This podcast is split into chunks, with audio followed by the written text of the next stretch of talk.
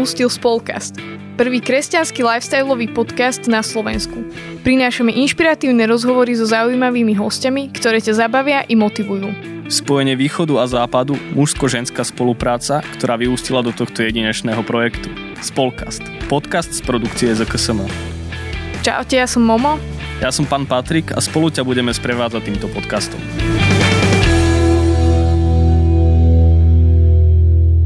Ahojte poslucháči, veľmi sa tešíme, že dnešným našim hostom je človek, ktorý spôsobí také regionálne vyváženie našich, našich hostí v podcaste. Um, je to pán kaplan Peter Nákačka, ktorý sa narodil na Orave, ale momentálne uh, pôsobí na misii v Kazachstane. Otec Peter, vitaj. Ďakujem. Pozdravujem všetkých poslucháčov. Hovorí sa, že e, na Orave dobre, na Orave zdravo, teraz si tak dlhšie doma kvôli tejto situácii. Je dobre na Orave stále? Stále dobre, no. Aj keď samozrejme cítim, že keďže mám teraz momentálne také poslanie byť v Kazachstane, tak veľmi rád by som sa vrátil, no ale nedá sa, tak sa snažím aspoň tak užívať tú Oravu. My sme mali v lete taký kemp na Orave a sme prišli tam a nevedeli sme kade lísť, lebo to bolo až niekde úplne v lese. A tak sme blúdili autom a už som videla, že taký pán tam zametá po ulici a vždy sa tak približoval a už len pozeral na nás, že či nám náhodou môže pomôcť. A keď som stiahla okienko, tak on už bol celý vytešený.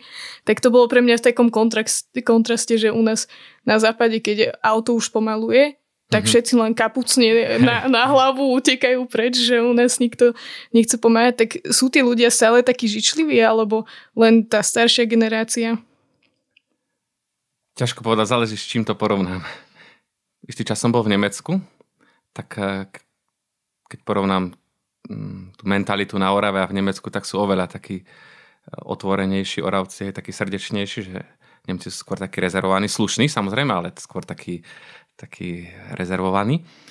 Ale zase, keď to porovnám s mentalitou v Kazachstane, tak tam sú ešte viac takí ľudia, takí spontánni, keď vidia auto, hneď sa prihovoria cudzinca, keď vidia, tak sú také radi, že sa môžu porozprávať s cudzincom a, a možno čím viac sa ide na východ do Kyrgyzstanu, tam je to ešte viac také, že, že tam je problém dokonca si nejak ustrážiť súkromie, že všetci sa chcú s tebou rozprávať, pomáhať a tak.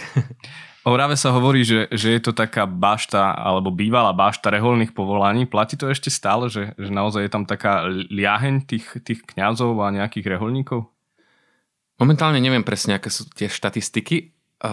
Klesá to samozrejme, bohužiaľ, že je tých povolaní menej, sú vzácnejšie, treba sa modliť. Myslím, že to vyplýva aj celkovo s takou krízou, nielen kňazských povolaní, ale aj vo všeobecnosti, že mladí sa tak boja toho slovička navždy, hej, že zaviazať sa k niečomu. Ale teda sú ešte tie povolania, ich trochu menej, no cítiť, že mladí už dosť migrujú, že v podstate no, dneska však to štúdiu na vysokej škole väčšinou aspoň nejaký ten semester strávi kde si v zahraničí a že už, že už tie subkultúry sú možno také nie také typicky, že oravská, ale už e, tá globalizácia poznačuje, že sme takí dosť podobní rôznych regiónoch, že sa to tak stierajú tie rozdiely, aj keď samozrejme ešte, ešte dá sa tam vidieť nejaké tie, tie typické znaky pre Orav, kde patrí aj tá taká, možno taký cit pre duchovný život, že, pre Boha. A ako vlastne ty sa dostal k tomu kňastvu? No moja cesta ku kňastvu bola taká taká nenápadná, spontánna, by som povedal, možno lineárna.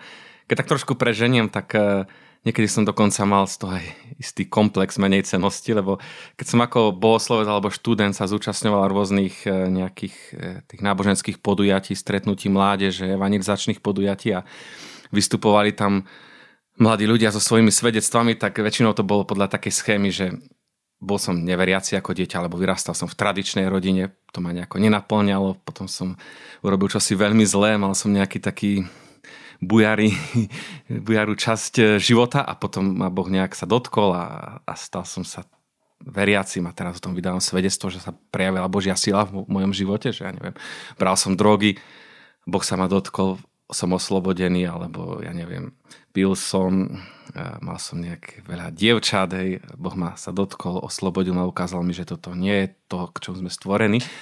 No ja som cítil, že ja také vo, vo svojom živote nič nemám. Tak som myslel, že ja v podstate asi ani nemôžem vydávať svedectvo, lebo, lebo tá Božia sila sa ako si neprejavila v mojom živote. No potom som čítal uh, taký životopis Svetej Teresky Ježiškovej alebo Malej Teresky a tam ma tak zaujalo, že ona sa s podobným problémom trápila. Ona dokonca mala pocit, že ona sa ani nemá z čoho spovedať, to ja som zase taký nemal, taký svetý som nebol, a že v podstate nemá nejaké vážne hriechy. A najskôr tak sa trápila, lebo si myslela, že to je pícha. Hej. No a potom uvažovala nad životom Márie Magdalény. Vieme, že Mária Magdalena bola veľmi taká, že, že žila hriešne, bola prostitútkou, Ježiš z nej vyhnal sedem zlých duchov a zmenil ju.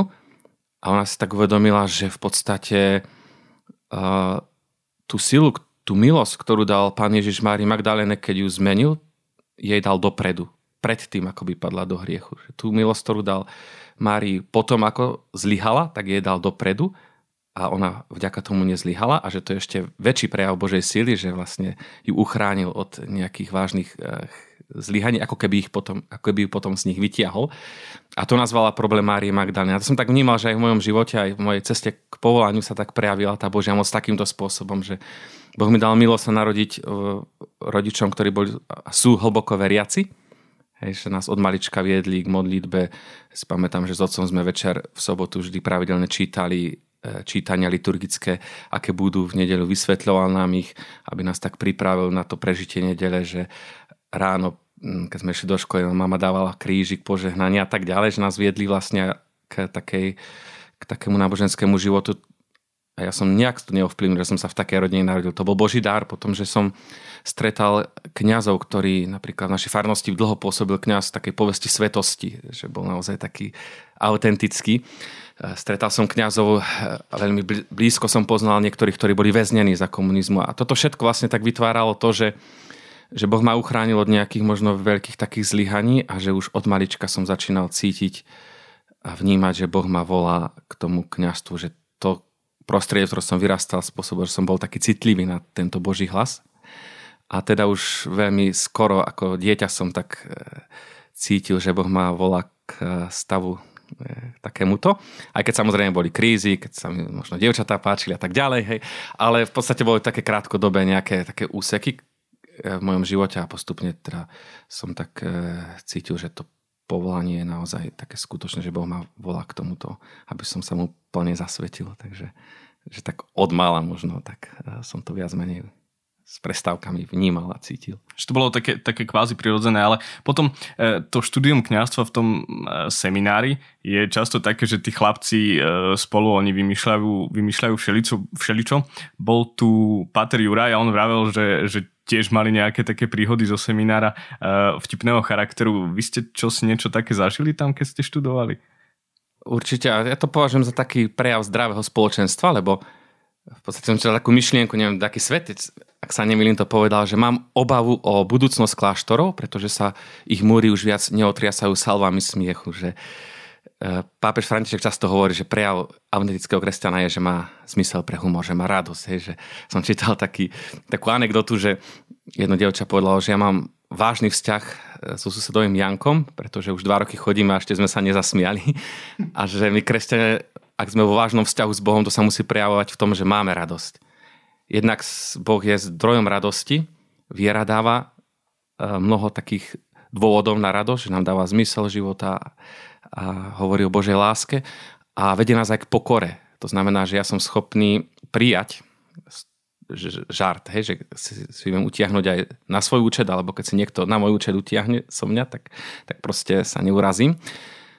A preto aj v seminári bolo mnoho takých, možno aj takých, ako sa povie, že kanadských žartíkov, hej, že si myslím, že to je prejav toho, že to spoločenstvo je zdravé. A, tak si napríklad spomínam, že raz sme chceli pripraviť také v odzovkách prekvapenie pre nášho spolubývajúceho, keď som bol tretiak, že sa šiel osprchovať už v čase, keď mal byť e, podľa seminárskeho poriadku v izbe a, a teda študovať, trošku sa dopustili malinkého priestupku, tak sme ho chceli vychovať, že sme od, odrezali z tej plastovej fľaše hrdlo, naliali tam vodu a pripínačkou pripili na dvere, tak aby keď vstúpi do izby, tak aby dverami tú fľašu zhodil a oblial sa. No ale stalo sa tak, že zrovna prišiel na kontrolu predstavený. no a tú vodu schytal teda on. No a to bolo také milé, že, že to celkom dobre prijal. Takže to je taká jedna, jedna taký možno kanadský žartík. No potom taký, taká udalosť možno, že vtedy mi to nebolo smiešné a dneska sa už na tom dobre bavím. To bolo tiež, myslím, že v treťom ročníku. Som mal takého spolužiaka, ktorý tak rozlíšil, že ho Boh pozýva k manželstvu, nie ku kňastvu. Aj o tom je seminár, aby sme tak viac spoznali tú Božiu voľu. No a dohodol sa s predstaveným, že keďže ešte bežal semester, že, že teda uh, dokončí semester v seminári a potom vlastne prestúpi na uh, externú formu štúdia ako like, že bude ďalej mm, študovať, aby si dokončil teda tú teológiu. No a v tom čase on už nadviazal jednu známosť s dievčaťom, No a bolo to také obdobie, keď ešte e, mobilné telefóny začínali, bolo pomerne drahé telefonovať alebo posielať sms Ja som mal taký paušal, kde som mal, myslím, že 300 sms za mesiac zadarmo. A tak prišiel za mnou a poprosil, že či by e, som mu e, nepožičal mobil, že si chce poslať nejaké sms tak som mu povedal, tam je na poličke, vezmi si. No a prišiel ku mne celý bledy a hovorí, že vieš, čo sa mi stalo, asi ma zabiješ. A že čo? No ja som napísal, SMS-ku tej mojej priateľke a keďže máš taký maličký dis- displej na tom Siemense, to, taký malinký mobil, tak som sa pomýlil a neposlal som tú SMS-ku mojej priateľke, ale nášmu seminárskému predstavenému. A, ešte som sa ani nepodpísal, takže vyzeralo, že som to ja odoslal, že také, že mám ťa rád, chýbaš mi a teším sa, keď sa uvidíme a neviem čo všetko, hej. tak ja som si hovoril, fúha, no ak mám byť ešte v seminári, Pane Bože, teraz to už musíš ty nejako zariadiť, lebo, lebo ja to asi nevysvetlím. a asi mi to neuveria, keď eh, by som mu to vysvetľoval, že čo sa stalo. Že... Ale tak asi pán Boh to tak chcel, aby som sa stal kňazom, že hoci sme si niekoľkokrát s tým predstaveným volali, on si neuložil moje číslo a nevedel k tomuto posla a nejako to neriešil. Takže dneska sa už nad tým tak viem pousmiať, no vtedy mi do smiechu nebolo. A po štúdiu si vlastne pôsobil na rôznych miestach. Vieme, že si bol aj v Ružomberku školským kaplanom. Sa venoval veľa mládeži. My v ZKSM sa snažíme profilovať ako odborníci na prácu s mládežou, ale nechceme si to nejako vyrobiť, ale snažíme sa nájsť nejaké inšpirácie a naozaj skúsených ľudí sa pýtať, ako vidia tú prácu s mládežou. Tak ako to vidíš ty, ako sa im venovať, alebo na čom tým mladým momentálne záleží, čo najviac potrebujú, čo potrebujú, aby sme im my priniesli. Mhm. Čo tak e, som veľmi silno vnímal, že mladí, aby nás nejak tak počúvali, tak eh, oni dokážu teda nás aj psychologicky veľmi dobre vycítiť, či to človek s ním myslí úprimne alebo nie. Že veľmi ľahko odhalia to farizejstvo, pokritectvo, že človek, eh, keď chce s mladými robiť, tak musí ich naozaj mať rád a musí ich mať rád takých, akí sú a možno sa za to aj modliť, lebo eh, niekedy to môže byť ťažšie a zvlášť ku niektorým mladým cítiť nejakú lásku, ale platí to, že čím menej možno je ten človek taký, že by sme mu chceli dať lásku, tým viac ju potrebuje, lebo väčšinou, keď je taký poviem, protivný, tak to je preto, lebo mu chýba láska. Čiže to je veľmi dôležité pri práci s mládežou, že mať ich aby som ich mal rád a aby to bolo naozaj, že ich mám rád. No a čo také možno som tak vnímal, že také veľmi dôležité, im tak pomôcť v tom, aby si uvedomili, že potrebujú Boha, že tú našu bytostnú závislosť od Pána Boha, že platia tie Ježišové slova, že bezo mňa nemôžete nič urobiť, lebo mladosť je taký vek, kedy človek je zdravý, kedy sa mu možno je pekný, atraktívny, o, o dievčatá majú zájem chlapci, o chlapcov dievčatá, že človeka po väčšine až tak veľa vecí neboli, netrápi, nemá až také starosti. Čiže môže mať ľahko taký pocit, že v podstate to nejak zvláda v tom živote a, a že pána Boha možno potrebuje ako taký záložný zdroj, ako nejaký padák, že keby náhodou už čo sa stalo, tak je to ešte Boh, ktorý ma nejako zachytí, ale v podstate v tom bežnom živote až tak toho pána Boha nepotrebujem. Takže myslím, že v tomto je tak dôležité im tak pomáhať, aby, aby nezabúdali na tú potrebu Pána Boha, že dnes už nie je asi tak veľa mladých, ktorí by vyslovne nejako boli takými akože zarytými ateistami, že budem popierať, že jestuje Boh a dokazovať, že skôr je taká istá ľahostan, alebo ten tzv. praktický ateizmus, že žijeme ako keby Boha nebolo, že síce verím, že nejaký ten Boh je, ale, ale žijem ako by ho nebolo. A tiež, čo sa mi zdalo také veľmi dôležité, že mnohokrát ku mne ako ku kniazovi prichádzajú ľudia v strednom veku alebo starší s pláčom, že život nevyšiel, hej, že možno tak nejaký muž prišiel, hej, že žena odo mňa odišla, vzala deti, nechcem ma k ním pustiť, neviem, čo mám robiť, som na pokraji uh, zúfalstva, no, prežívam nejaké zúfalstvo, alebo niekto príde, že som proste, alebo manžel je závislý na nejakých automatoch, neviem ako pomôcť, zdá sa, že manželstvo sa rozsype.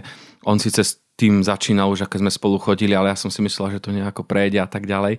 Alebo babičky plačú, že ich deti alebo vnúci idú zlou cestou.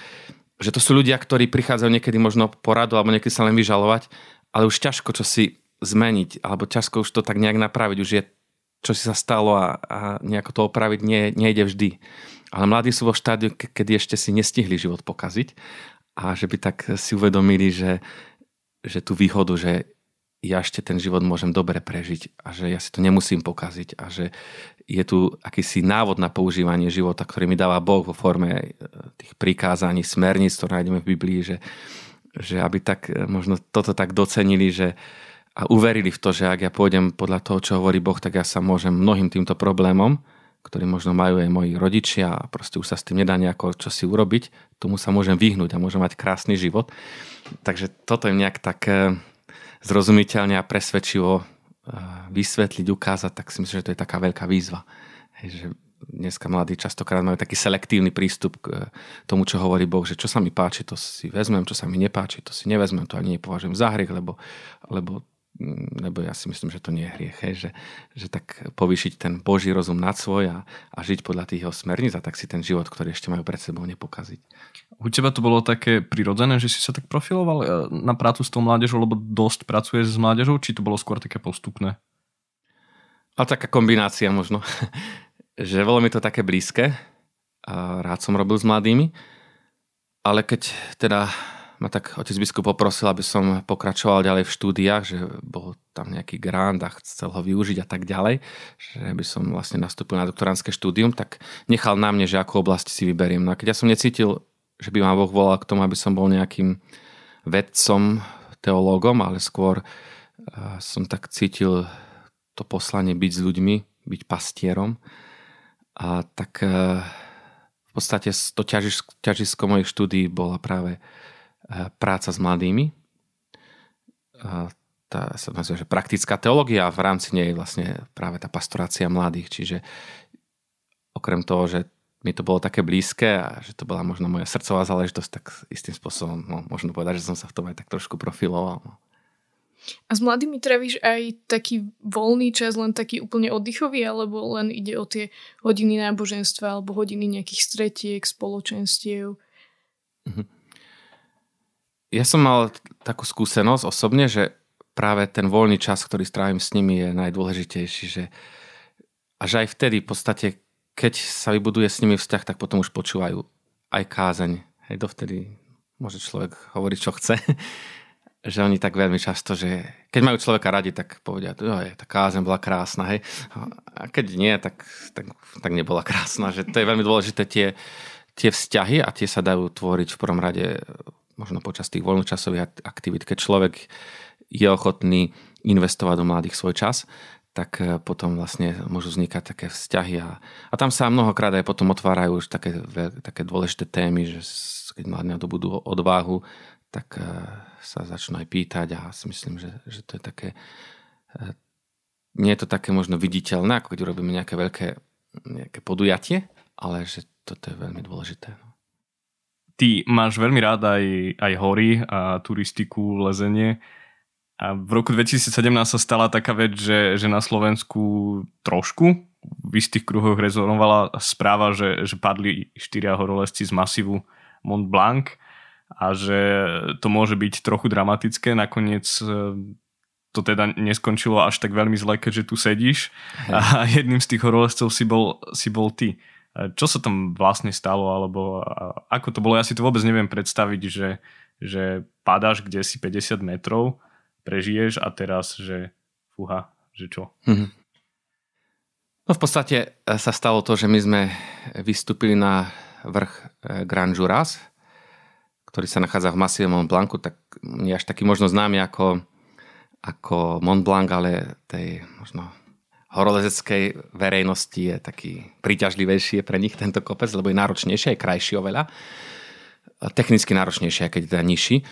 No a potom sme sa teda rozhodli, že nepôjdeme hneď e, naspäť dolu, tak ako sme prišli, ale že si trošičku tak urobíme taký okruh a prejdeme cez taký skalný hrebeň a prespíme v mm, bývaku. Bývak to je také mm, miesto, kde sa dá núdzovo prenocovať. E, tam sa nachádza bývak z takého plechu, taká búda.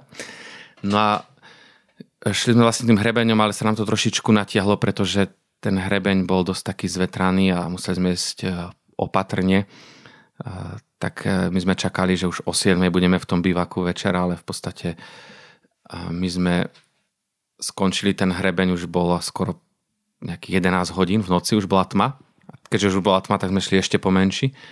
No a potom bolo treba sa zlaniť k tomu bývaku, teda spustiť sa na lane už, pretože bol, myslím, že ak si dobre pamätám, 400 výškových metrov nižšie, ako sme, ako sme my boli na tom hrebení, takže sme sa postupne spúšťali na lane po etapách a nám ostalo asi ešte dva alebo trikrát sme sa potrebovali akoby spustiť. No a tam sme si urobili, to sa nazýva, že štant, také istiace stanovište, kde sme vlastne zavesili lano, na, a my sme sa tam tiež pripli, aby sme teda nespadli z toho hrebenia. A keď sa prvý kamarát začal spúšťať, tak vlastne tá skala obrovská, ktorá, na ktorú sme urobili ten štant, tak spadla, sa rozsypala, bola vnútorne, vnútri zvetraná, to nebolo vidno na vonok. Takže vlastne všetci sme štyria padli. No ja si v podstate pamätám len ten začiatok toho pádu a potom asi tak na 2-3 hodinky mám akoby takú zresetovanú pamäť, že mi to odraz mozg vymazal tú spomienku, takže, takže tam už potom neviem, ako to všetko bolo, už len tak trošku z rozprávania a prebral som sa vlastne asi hodinku predtým, ako prišiel po nás vrtulník, to už bolo nad ránom, lebo vrtulník nemohol prísť, keďže najprv Taliani povedali, že nemajú vrtulník, ktorý by mohol lietať v noci, tak e, zavolali pomoc z Francúzska, to je vlastne tak na hranici. No ten vrtulník priateľa bola hmla, nemohol pristáť, lebo sa bal, že by vlastne vrtulom nejako zavadilo tie štíty, takže v podstate sa vrátil a volali nám každú chvíľu, že či už e, hmla ustúpila, tá neustúpila, tak prišli až ráno v podstate po nás. No. Takže tak sa to asi nejak tak v skratke povedané stalo. No pre mňa je úplne šialený pád z také výšky, lebo my sme začali s Patrikom liesť neviem, možno pred rokom a tie začiatky boli také ťažšie, ale potom vlastne už po druhom lezení som si myslela, že som majster lezec, hej. Mm. Potom som išla na boulder a som ako keby zoskočila z, asi z 20 cm a som tak dopadla, že som si narazila palec mm. a vlastne si vôbec neviem predstaviť, že by som padla z takej výšky, mňa by to asi rovno prizabilo. Ale aké boli vlastne tie tvoje lezecké začiatky? Že pre mňa je to akože vrchol niečoho, že vylezím nejakú stenu a toto je pre mňa nepredstaviteľné dojsť až sem.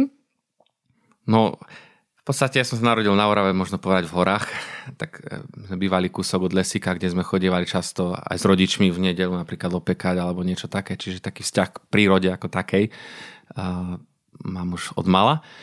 No a potom k takým technicky náročnejším výstupom uh,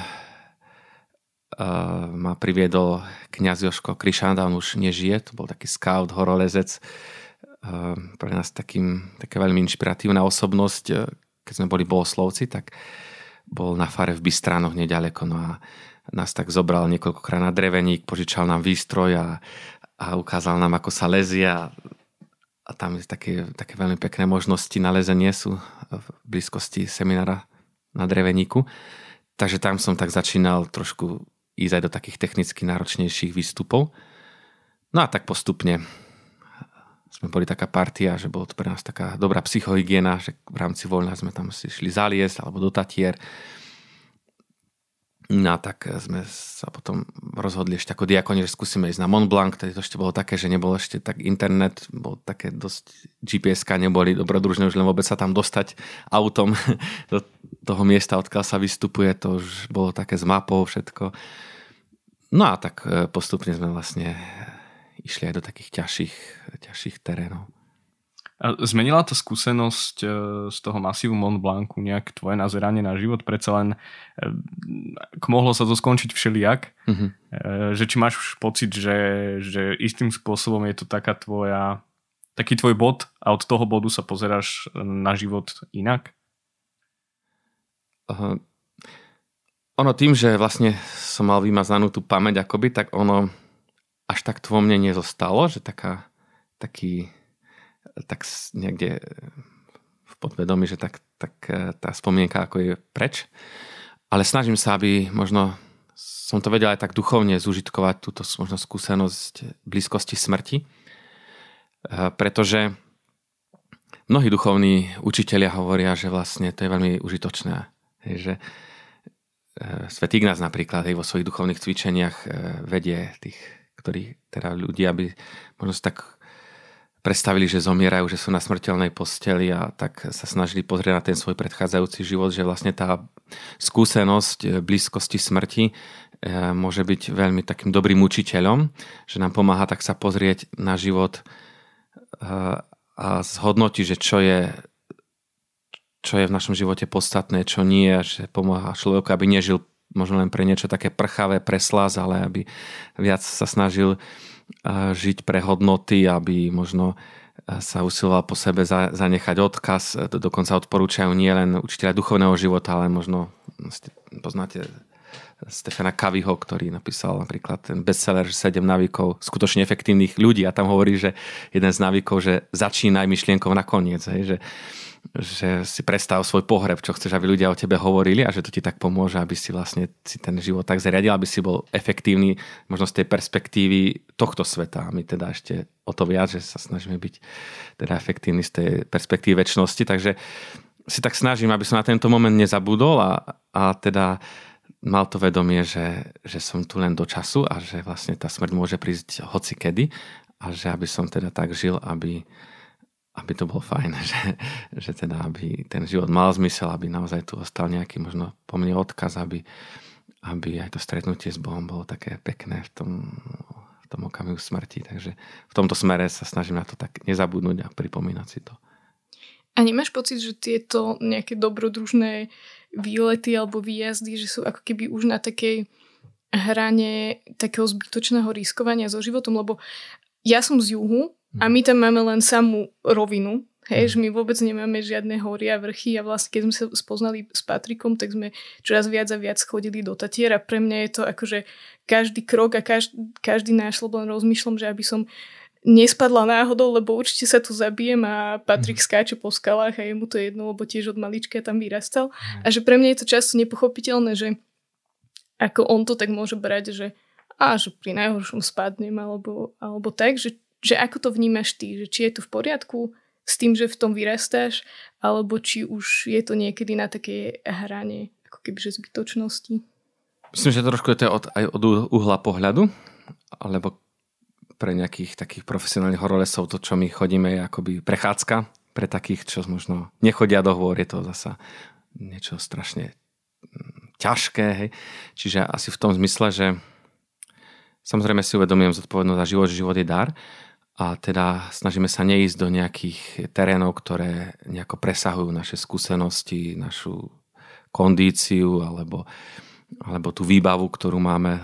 Takže v tomto smere vlastne aj to, čo sme absolvovali, tak e, sme tak zvážili, že je to niečo, čo by sme mali dať. Hej, že skôr to tak vnímame ako istú takú úvozovka nešťastnú náhodu, že alebo aj bože nejaké také také prehovorenie do nášho života, ale ja som to nevnímal aspoň tak, že prestan s tým, ale skôr eh, teda eh, integruj túto skúsenosť nejako do svojho života. Takže v tomto sa snažíme, aby sme naozaj nešli za hranu svojich možností. No nie vždy sa to podarí, človek nie vždy všetko tak vyhodnotí správne, že v tomto zmysle, ale na druhej strane ako samozrejme, že ja som sa tak snažil rozlišovať potom, že či teda pokračovať v tomto alebo nie, ale uvedomil som, že tie hory mi veľmi veľa dávajú, že aj čo sa týka do môjho duchovného života, že tam sa tak oveľa viac dokážem akoby tak e, prežiť Božiu blízkosť. Možno je tá modlitba v tých horách inakšie vyzerá, aj keď e, aj možno tak e, niekedy, keď sa na kázeň pripravím, tak sa idem si prejsť a tak rozmýšľam, že mne to tak pomáha potom tie hory aj veľmi zbližujú, že tak cítim, že možno tie najlepšie vzťahy mám práve s tými, s ktorými chodíme do takýchto ťažších podmienok, že tam sme tak odkazaní jeden na druhého, že tam vznikajú také krásne priateľstva, z ktorých potom žijem aj tu. A, a jednoducho, že keby som to tak nechal, tak by som asi veľa stratil v tom zmysle, že, že môj život by sa zmenil, že pre mňa cítim, že je to takým takou veľkou pomocou aj v mojom duchovnom živote, aj že mi to pomáha možno e, tak rásť tej identite muža, nevzdávať sa, vedieť zabojovať, e, vedieť ísť aj možno do nejakého rizika aj v tom duchovnom živote a, a, a tieto, tento prínos vidím a preto vlastne som tak ako zvážil, že neskončím s tým. Ale samozrejme, že, že tá zodpovednosť musí byť. Čiže dalo by sa povedať, že, že vnímaš to prepojenie medzi nejakým športom alebo aj medzi tým, tým lezením a horolezectvom a duchovným životom, že, že navzájom sa vedia ovplyvniť teda? Ja v mojom živote určite. Samozrejme sme rôzni, hej, že niekto možno e, je tak inak stavaný. Neznamená, že kto nešportuje, že bude zlý kresťan. to vôbec nie, ale ako v mojom živote mne to veľmi pomáha. Som taký, akože potom, keď na, sa vrátim z nejakej takéto akcie, taký akoby čistejší. Hej, že aj tie pokušenia, akoby je ich menej, že človek aj takú väčšiu radosť má, možno ako kňaz, že dokážem byť trpezlivejší s ľuďmi, keď prídu po nejakú radu, alebo keď e, spovedáme a niekedy aj celé hodiny, že, že mne to tak aj ako taká psychohygiena pomáha. A ako som spomenul, že, že v tej prírode tak viac e, vnímam tú Božú blízkosť. Bol si v Poprade, mal si tu okruh priateľov, sú tu blízko hory, veľa možností a zrazu si sa rozhodol, že idem teda do Kazachstanu, misia. Ako sa to stalo, že, že kde, kde práve vznikla tá myšlienka, že, že ja tam môžem ísť a slúžiť? Lebo pre, pre mňa osobne je to naozaj že veľké rozhodnutie, lebo svojím spôsobom si si mohol užívať ten istý komfort tuto že, že mm-hmm. mal si tu aj nejaké tu zázemie, aj veď celkom dobre ti tu bolo, bol si na škole a, a rozhodol si sa odísť. No, ono to tiež bolo také, že tak vyvíjalo, lebo v podstate misie pre mňa boli vždy také zaujímavé, atraktívne, ešte keď som možno tak rozlišoval povolanie, keď som uvažoval o kňastve, tak vždy tam bola aj taká myšlienka, že byť kňazom misionárom. Um, Takže toto bolo vždy také. Potom, ako som už spomenul aj v súvislosti s tými horami, tak pán Boh mi dal takú dobrodružnú povahu, že nemám rád možno taký stereotyp. Akože možno by bolo pre mňa ťažké byť takým kňazom, kde každý deň je to isté, že ja neviem, Sveta Omša spovedám, učím v škole a tak sa to opakuje, že, že mám radšej takú nejakú nejaké také dobrodružstvo, niečo také nové a niečo také nečakané. Tak si myslím, že to je tiež od Boha dar, ktorý asi misionár potrebuje, že misionár musí mať takú dobrodružnú povahu. A to, že zrovna som išiel do Kazachstanu, tak to bolo tak, že otec biskup eh, na jednom stretnutí kňazov povedal, že je taká prozba prišiel list od miestneho tak ordinár sa to volá, tak, alebo administrátor, ten, ktorý spravuje to územie západného Kazachstanu, kde som teraz, že, že im chýbajú kňazi a, a my, chvala Bohu, tu v našej dieceze máme teda relatívne e, dostatok kňazov, že teda je to taká prozba, že keby bol niekto ochotný, tak, tak by bol rád. Tak som tak vnímal, že Boh cez toho biskupa mne hovoril, lebo už dlhšie som tak cítil, že Boh ma pozýva k nejakej zmene, tak nejak tak vnútorne, že hoci naozaj mne tu nič nechýbalo, boli tu hory, mám tu blízkych ľudí, eh, ale zároveň už som cítil takú nejakú akoby túžbu, že kde si, čo si zmeniť. A keď eh, vlastne do tej túžby zaznelo toto, tak som to tak cítil, že to je vlastne asi také že Boh ma volá, aby som povedal teda áno. Určite, aby som si Kazachstan nevybral, bo tam je step, tam nie sú hory. Ale tak e, pre mňa je veľmi dôležité to vedomie, že som tam, kde Boh chce, aby som bol. Že to mi dáva takú vnútornú spokojnosť, že keby som si tak vyberal, že čo sa mi páči, nepáči, no tak to sa mi chvíľku, čo si páči, potom sa mi to už nepáči, lebo to človeku zovšedne príde rutina. Hej. Ale práve to vedomie, že som tam, kde ma Boh pozval a som tam dovtedy, dokiaľ to Boh chce, že mi dáva taký, taký vnútorný pokoj a proste už e, aj takú takú silu ne, neuvažovať, že či by niekde nebolo lepšie, či by to niekde nebolo jednoduchšie, zaujímavejšie a takže to sú už potom také možno pokušenia od, od zlého. A ako to zvládaš v tomto prostredí, kde teda väčšinou je asi rovina, že nechyba, nechybajú ti tie hory, lezenie a všetky tieto aktivity, ktoré si hovoril, že na druhej strane ťa aj ako keby že duchovne posilňujú a spájajú viacej s Bohom? Ja som ich celkom neopustil a chvála Bohu, že dá sa. Mne čo tak najviac chýbalo, to ani neboli hory, ale možno tie vzťahy, hej, že ktoré som tu istým spôsobom uh, zanechal. Takže to bolo pre mňa skôr také ťažšie ako, ako tie samotné hory. Snažím sa teda ten šport celkom nezanedbať, tak máme tam aj ihrisko, s mladými sa dá niečo zahrať, alebo chodím si tak väčšinou až o 11. o 12. večer zabehať e, po, po brehu rieky Ural, pretože e, tam je taký systém, že tí kazaši bežne prídu ešte o 10. riešiť nejaké veci, že tam je tak posunutý trošku ten denný režim, že sa ide neskoro spať a ráno sa neskôr stáva. No a dá sa aj ísť do hôr, hej, že máme, Kazachstan má aj krásne veľké hory, sú síce trošku ďalej od nás, 3000 km, ale napríklad keď idem domov, že, že tak si to urobím tak, že si tam urobím nejakú týždňovú prestávku, alebo keď prídu dobrovoľníci, že tak idem s nimi, aby oni trošku mali čo si také nejaký zážitok. Takže dostávam sa aj do tých vor, aj keď to nie je možno tak často, ale zase možno trošku dlhšie. Je, že tu keď som bol, tak som si vybehol na deň, na dva dní, no tak tam idem na nejakých 8 dní, aby sa to oplatilo. Že tie vnútroštátne lety nie sú až také drahé. Keď príde nejaká, že nejaká partia, tak, tak dá sa a myslím, že teda je to také aj dôležité, aby aj že kniaz tiež človek, aby to vyhorenie neprišlo takže nesmieme podceniť aj tie prirodzené prostriedky, že, že tak nás pán Boh stvoril, že musíme aj vypnúť už si to trošku načrtol, ale v čom je ten Kazachstan iný oproti, oproti Slovensku, oproti ľuďom, ktorí sú tu? No, vo všet- mnohom, mnohom, vo všetkom nie, ale mnohom. Uh, ťažko povedať, že v čom najviac.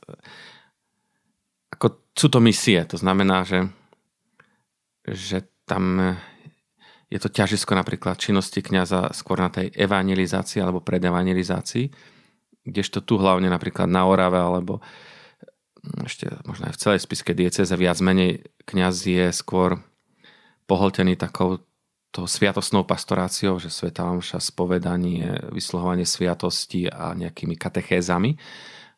A že už možno na tú evangelizáciu až tak času neostáva ani síl, tak tam to ťažisko je zasa na tej predevangelizácii a evangelizácii, že tej sviatostnej pastorácie o čosi menej, alebo tých katechez, kde už tak vyslovne môžeme ísť do nejakých hlbších tém, tak toho je menej, čiže trošičku ten štýl práce je iný. V tom je to možno také odlišné. Potom samozrejme aj mentalita ľudí je, je, je odlišná. Kazachstan je typický tým, že tam veľmi veľa národností dlhé roky žijú spolu, myslím, že okolo 150 že sú tam ja neviem, Kazaši, Rusi, Nemci, Tatári, mm, Korejci a tak ďalej. Niektoré si ani nepamätám tie názvy tých, som ani nevedel, že také existujú. A tým pádom je to veľmi rôznorodé, že nedá sa tak celkom povedať, že akí sú tam ľudia, lebo oni sú veľmi odlišní. Tie, napríklad Rusi a Kazaši sú veľmi odlišní. Rusi sú viac nám bližší, Kazaši sú už takí viac východnejší. Takže treba možno tak o to viac byť s tými ľuďmi, aby tak človek spoznal ich mentalitu, ten spôsob, ako oni chápu veci, aby im aj tie pravdy viery e, tak vedel ponúknuť im zrozumiteľným spôsobom. Hej, lebo oni sú veľa menej napríklad taký málo veľmi rozumie abstraktným pojmom, všeobecným pojmom, že nemajú také, také myslenie filozofické, oni sú skôr takí konkrétni, že niečo ako, mne tak trošku pripadá viac ako tá mentalita v starom zákone Židov, ktorí veľa používali obrazy, metafory, prirovnania a, a, a že my sme už takí, že vieme nejaké tie všeobecné pojmy používať a, a ten, tie pravdy máme skôr v tých pojmoch nejak zachytené, no tam s tým veľmi človek neúspeje, že musí tak viac napríklad, hej, že... Aj, aj tam, aj vlastne tuto si pracoval alebo pracuješ s mládežou. Vieš porovnať, že aká je mládež v Kazachstane a aká je na Slovensku? Či je to úplne diametrálne odlišné, alebo teda bol si aj školský kaplan, že podľa mňa ťa sem tam čo si aj vytočilo na tých deckách. Mm-hmm. A teraz v Kazachstane je to, je to iné? Aj áno, aj nie. No. Čo si máme ako ľudia všade, všade spoločné? Hej? Napríklad, že ten jazyk lásky, si myslím, že to aj tam veľmi dobre funguje, že keď oni cítia, že ich človek má rád, častokrát im, zvlášť v začiatku, keď ešte som ten jazyk e, slabo ovládal, tak nevie tak nejako e, vysvetliť niektoré veci, alebo tie duchovné rozhovory, tam už treba trošku tú slovnú zásobu mať lepšie, ako keď sa rozprávame ani o futbale, hej, alebo čo, že, že, ale že keď oni cítia, že to ako, že, že človek e, ich má rád, tak, tak nejak ich to oslovuje, aj keď možno ešte nerozumia tej našej viere, alebo im to neviem tak vysvetliť, takže to je také asi tiež tam veľmi dôležité, čo sme aj hovorili, že tá autenticita, to, že cítia, že ich naozaj človek má rád. Um, v čom sú možno takí iní, že zvlášť teda tí originálni kazaši, tak oni majú minulosť, e, že boli kočovníci, kde postavili jurtu a tam sa pásli či už ťavy, konia alebo čo mali, krávy, ovce. No a oni v podstate nemali nejakú robotu, že oni sú takí viac možno pohodlní ako naši, že uh, nie sú takí, tam tá, tá, tá taká hej, o našej e, kultúre, že je tá, taká spoločnosť výkonov, hej, že, že proste chceme byť produktívni, máme, máme veľa tak niekedy až tak moc, že stále čo si robíme, nemáme čas, hej, že keď sa niekto koho si spýta, že ako sa máš, tak povie, že dobre, len nemám čas, aj keď to korona kríza trošku zmenila, ale asi len prechodne, tak tam ako oni toho času majú, hej, že oni proste nejako mm, nemajú taký pocit, že by som mal viac robiť, aby som sa mal lepšie. Pre nich je podstatnejšie to, že sa nemusím naháňať. Tak aj títo mladí, že oni sú takí mm, že dokážu celý deň nič nerobiť a nemajú s tým problém. sú viac potom takí, že myslia srdcom, zdá sa povedať, že že našim tak treba možno viac tie pravdy viery vysvetliť, zdôvodniť, dokázať, odvodiť, hej, že tam skôr je také, že keď majú človeka radi, tak príjmu to, čo im povie ako pravdu. A keď ho nemajú radi, tak im to môžem akokoľvek zdôvodňovať, tak to nepríjmu ako pravdu. Hej, že, že skôr tým srdcom sa na to pozerajú, že ak majú nejakú, pre nich som istá autorita, majú ma radi, tak im môžem povedať čokoľvek, oni to zoberú. A ty veľmi spájaš pastoráciu mladých vlastne so športom. Aj vieme, že aj v Kazachstane si postavil vlastne lezeckú stenu. Stával si ju vlastne ty s dobrovoľníkmi.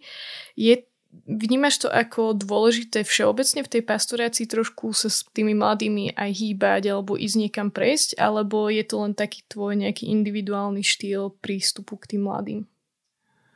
Tak myslím, že je to ako do, dôležité, lebo medzi tým sportom a duchovným životom je mnoho takých možno styčných bodov, že to pomáha. No z druhej strany sa snažím akoby tak pastoračne zužitkovať tie danosti, ktoré mne dal Pán Boh. Ja neviem hrať na gitare, hej. A veľmi dôležité si myslím v pastorácii mladých hrať na gitare, ale ja to neviem, hej.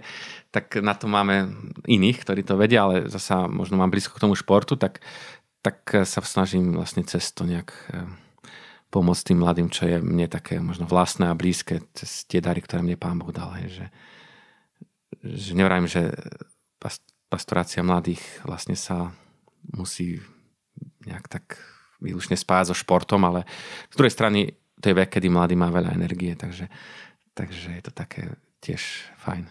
Jasné, keď nebudem športovať, keď budem starý, keď nebudem vládať ani sedieť. A tá jazyková bariéra je tam u teba to bolo také hmatateľné? Si vedel si ty po rusky? Lebo vieme, že si študoval v Nemecku, teda mm-hmm. ovládaš Nemčinu, ale to ti tam asi veľmi nepomohlo. Nie, no.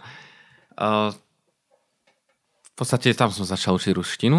No trošičku už keď som vedel, že pôjdem tu, no ale to bolo tak malinko.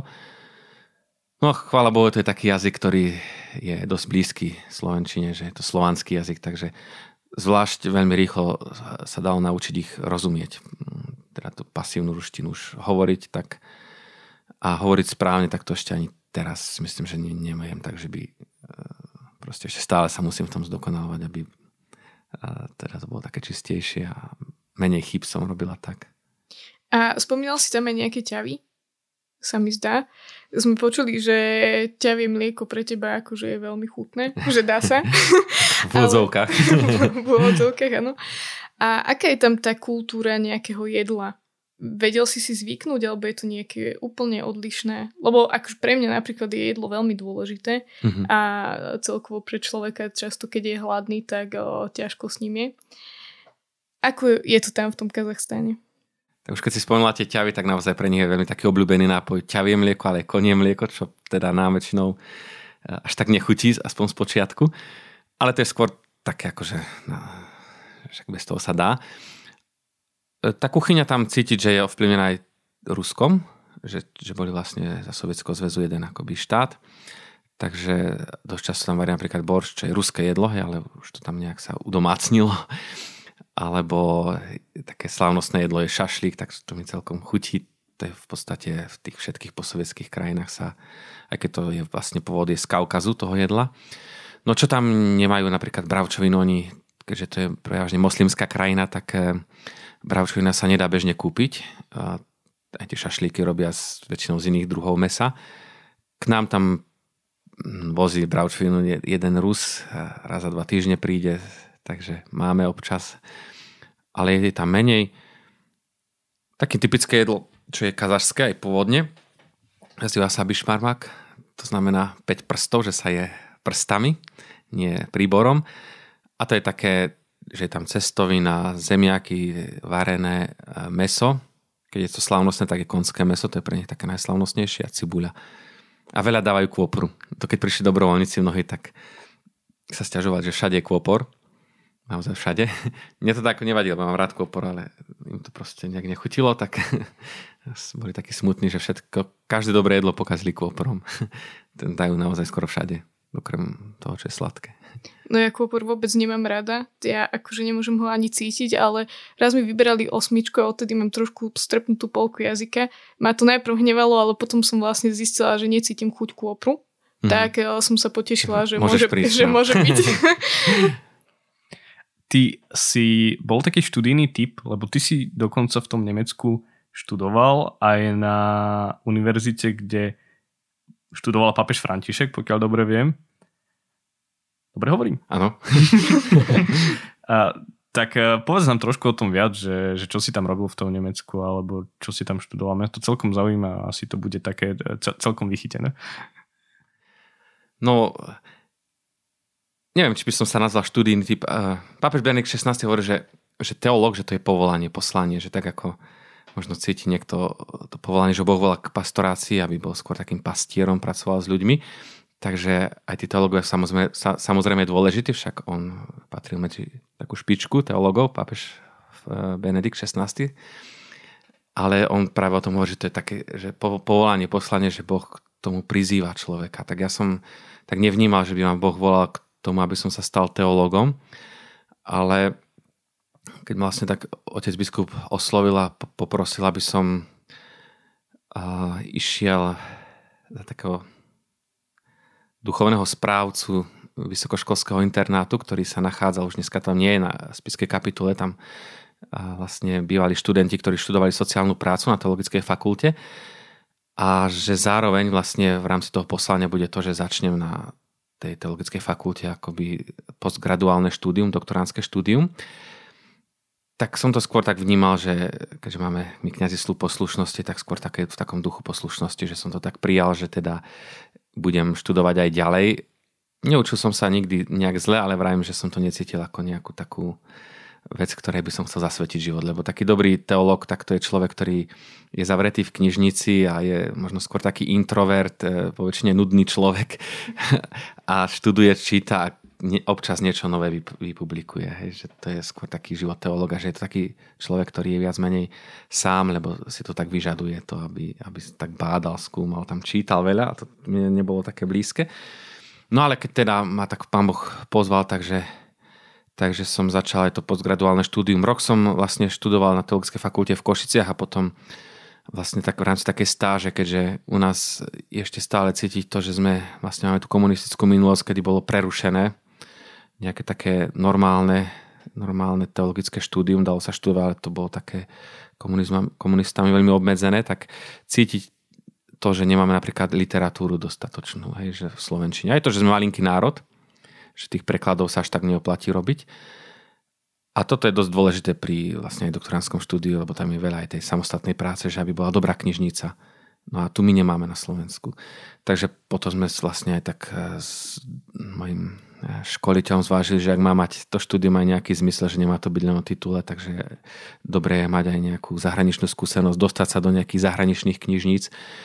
No a tým, že naša fakulta mala nejaké eh, vzťahy partnerské s s teologickou vysokou školou v Frankfurte, tak vlastne som potom sa tam ocitol na také dva semestre som tam vlastne skončil v rámci toho môjho doktoránskeho štúdia a potom som ešte tak tam občas tak cestoval na taký pobyt v knižnici na niekoľko týždňov, už keď som bol vlastne aj na Slovensku. No a na tej, ako už si spomenul, tak tam na tej vysokej škole to je vlastne nie univerzita, to je vysoká škola, pretože má, je to súkromná, jezuitská a má vlastne len akoby tu možno študovať tam teológiu a filozofiu. Sam Georgen sa volá vlastne, tak tam bol na takom študijnom pobyte tiež rok aj pápež František. Tak to vie, uvidíme, či pôjdeš aj ty v jeho šlapajach potom. No, nepredpokladám. sa budeme hrdiť týmto podcastom neskôr. A ty vlastne to štúdium si nedokončil úplne v Nemecku, ale si pokračoval ešte aj na Slovensku v tom postgraduálnom štúdiu, mm-hmm. ak dobre viem. Áno. A rozhodol si sa pre pastoráciu mládeže ako nejakú praktickú časť alebo nejaké ukončenie, ak hovorím správne? Ono to vždy, vlastne to postgraduálne štúdium je, myslím, že v každej tej oblasti, že čím ďalej človek ide, tým viac sa špecifikuje. Hej, že tá všeobecná teológia, ten magisterské štúdium je také všeobecné z každej oblasti teológie a potom sa vlastne e, človek rozhoduje. Teológia má vlastne akoby také dva stupne postgraduálneho štúdia. To sa nazýva licenciácka a potom ten veľký doktorát, v súčasnosti je to titul PhD. A tam si už vlastne človek vojí, že akú oblasť e, bude, akoby tak, v akej oblasti sa bude viac tak e, profilovať, pôjde do hĺbky.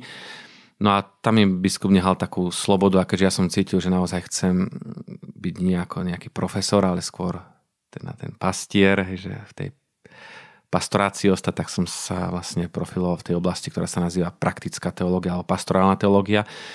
A pri písaní licenciátskej práce a potom aj doktoránskej som vlastne si zvolil oblasť pastorácie mládeže, čiže to bolo také ťažisko toho štúdia.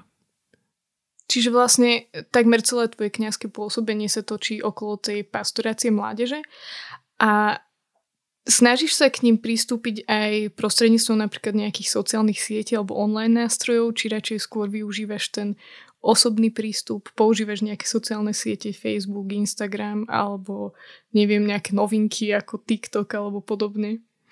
Tak čiastočne. v podstate trošku teraz už, keď som v Kazachstane, tak tam som vlastne správcom farnosti. To znamená, že už nie som špecializovaný len na mladých, ale teda na všetky vekové skupiny. A mám Facebook a tam v Kazachstane je veľmi dôležitý WhatsApp. To je akoby taká oficiálna sociálna sieť, ktorú všetci používajú, ktorú keby som tam nemal, tak tam ani nemôžem byť, lebo napríklad nám pošlo o 11. v noci primátor pozvánku na povinnú na zajtrajšie stretnutie, ktoré bude o 10. cez WhatsApp. Hej. že nie, poštou sa neposiela, pošle mi nejaký sken a keby som neprišiel, tak je to zle, hej. Čiže tam je taký systém, že t- ten WhatsApp je ako oficiálna nejaká forma komunikácie. A takže tam som tiež, no Instagram je tiež taký v Kazachstane medzi mladými obľúbený.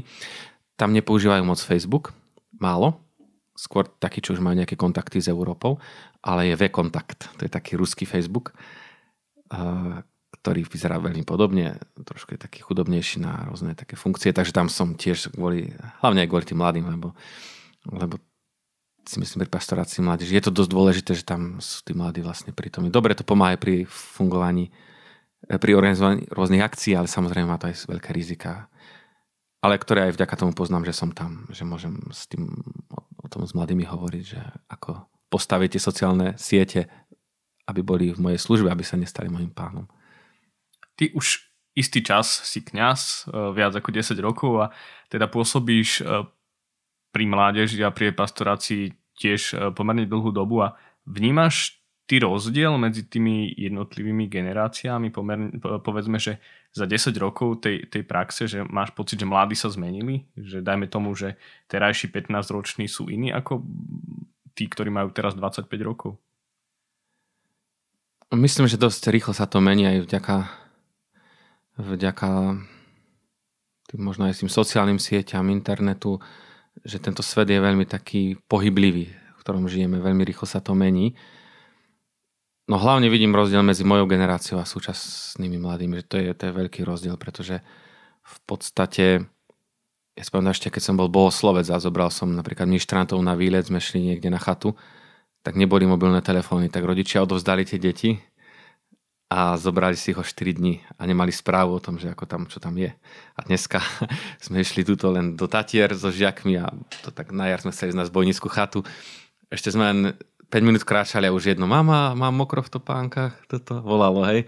A za chvíľu, a každú chvíľu e, s rodičmi, ako sa máš, hej, že napríklad to také nebolo, takisto e, nebol taký internet e, rozšírený, alebo už vôbec nebol v mobilných telefónoch, čiže toto sú také veci, ktoré veľmi ovplyvňujú mladých, že sa hovorí, že to už je online generácia, alebo deti sociálnych sietí, niektorí hovoria o súčasnej mládeži, čo veľmi formuje mladých. Aj v tom negatívnom, možno aj v tom pozitívnom. Niekedy sa mi zdá, že skôr v tom negatívnom. Neviem, či som už taký pesimista, ale, ale tak každopádne je to taká realita. Treba proste k tomu tým mladým pomáhať. No v tom majú možno trošičku problém tá staršia generácia, že akoby nestíhame už na, tak sledovať ten vývoj e, technológií, v čom sú mladí lepší a im teda pomôcť v tom, aby, aby to zvládli. Keď si bol školský kaplan, tak neskúšali tvoji žiaci nejaké také e, forky vtipky na teba, že, že nevymýšľali niečo alebo mm, necúcali ti na schvál kru v úvodzovkách? Nemal som až taký pocit, že e, snažil som sa byť e, v takom priateľskom vzťahu s nimi. Oni zvlášť z počiatku, lebo ja som, keď som začínal na gymnáziu v Ružomberku, tam som bol prvý, prvý školský kaplan, vtedy tam nebol. A niektorí v podstate sú tam aj študenti, ktorí nie sú katolíci alebo kresťania, alebo teda možno vyslovne ateisti nie sú, ale proste majú možno dosť veľkú averziu voči cirkvi.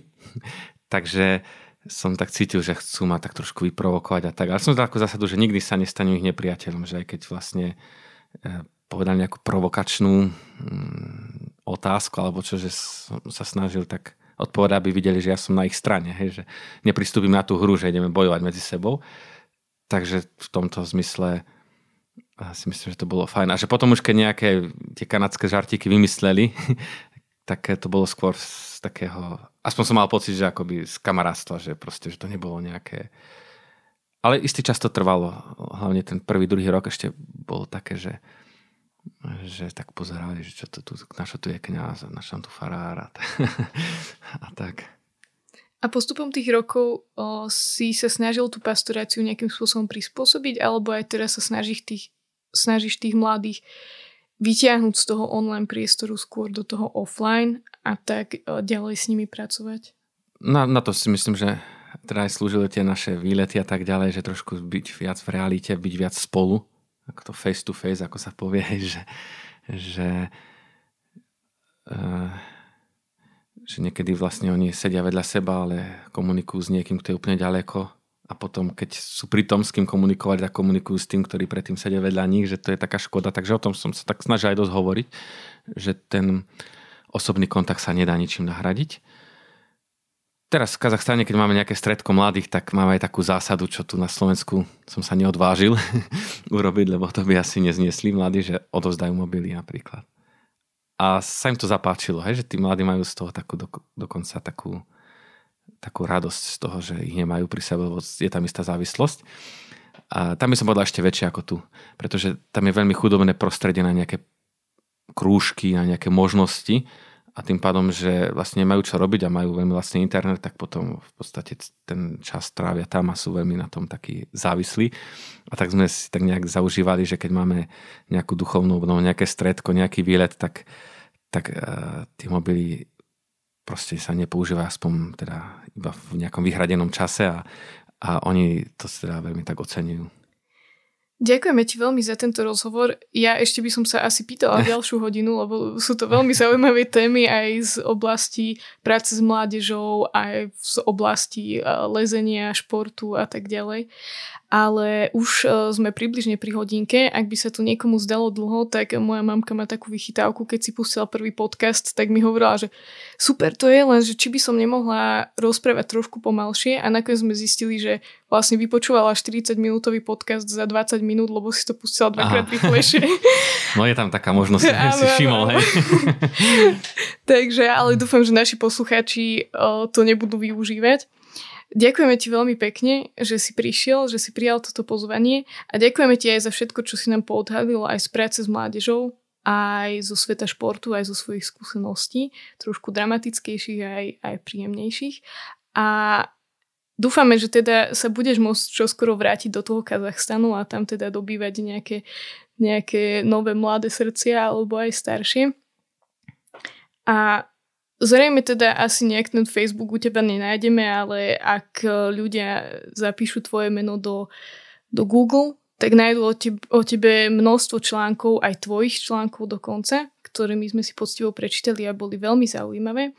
Ďakujeme ti ešte raz a dúfam, že sa vidíme ešte niekedy a počujeme. Tak ja ďakujem za pozvanie, za to, že robíte takéto, myslím, veľmi užitočné diela, tak tiež nech vás Pán Boh tak požehnáva a dávam ďalej takú chuť, čo si robiť aj na tomto poli pastorácii mládeže. Ďakujem. Ďakujeme.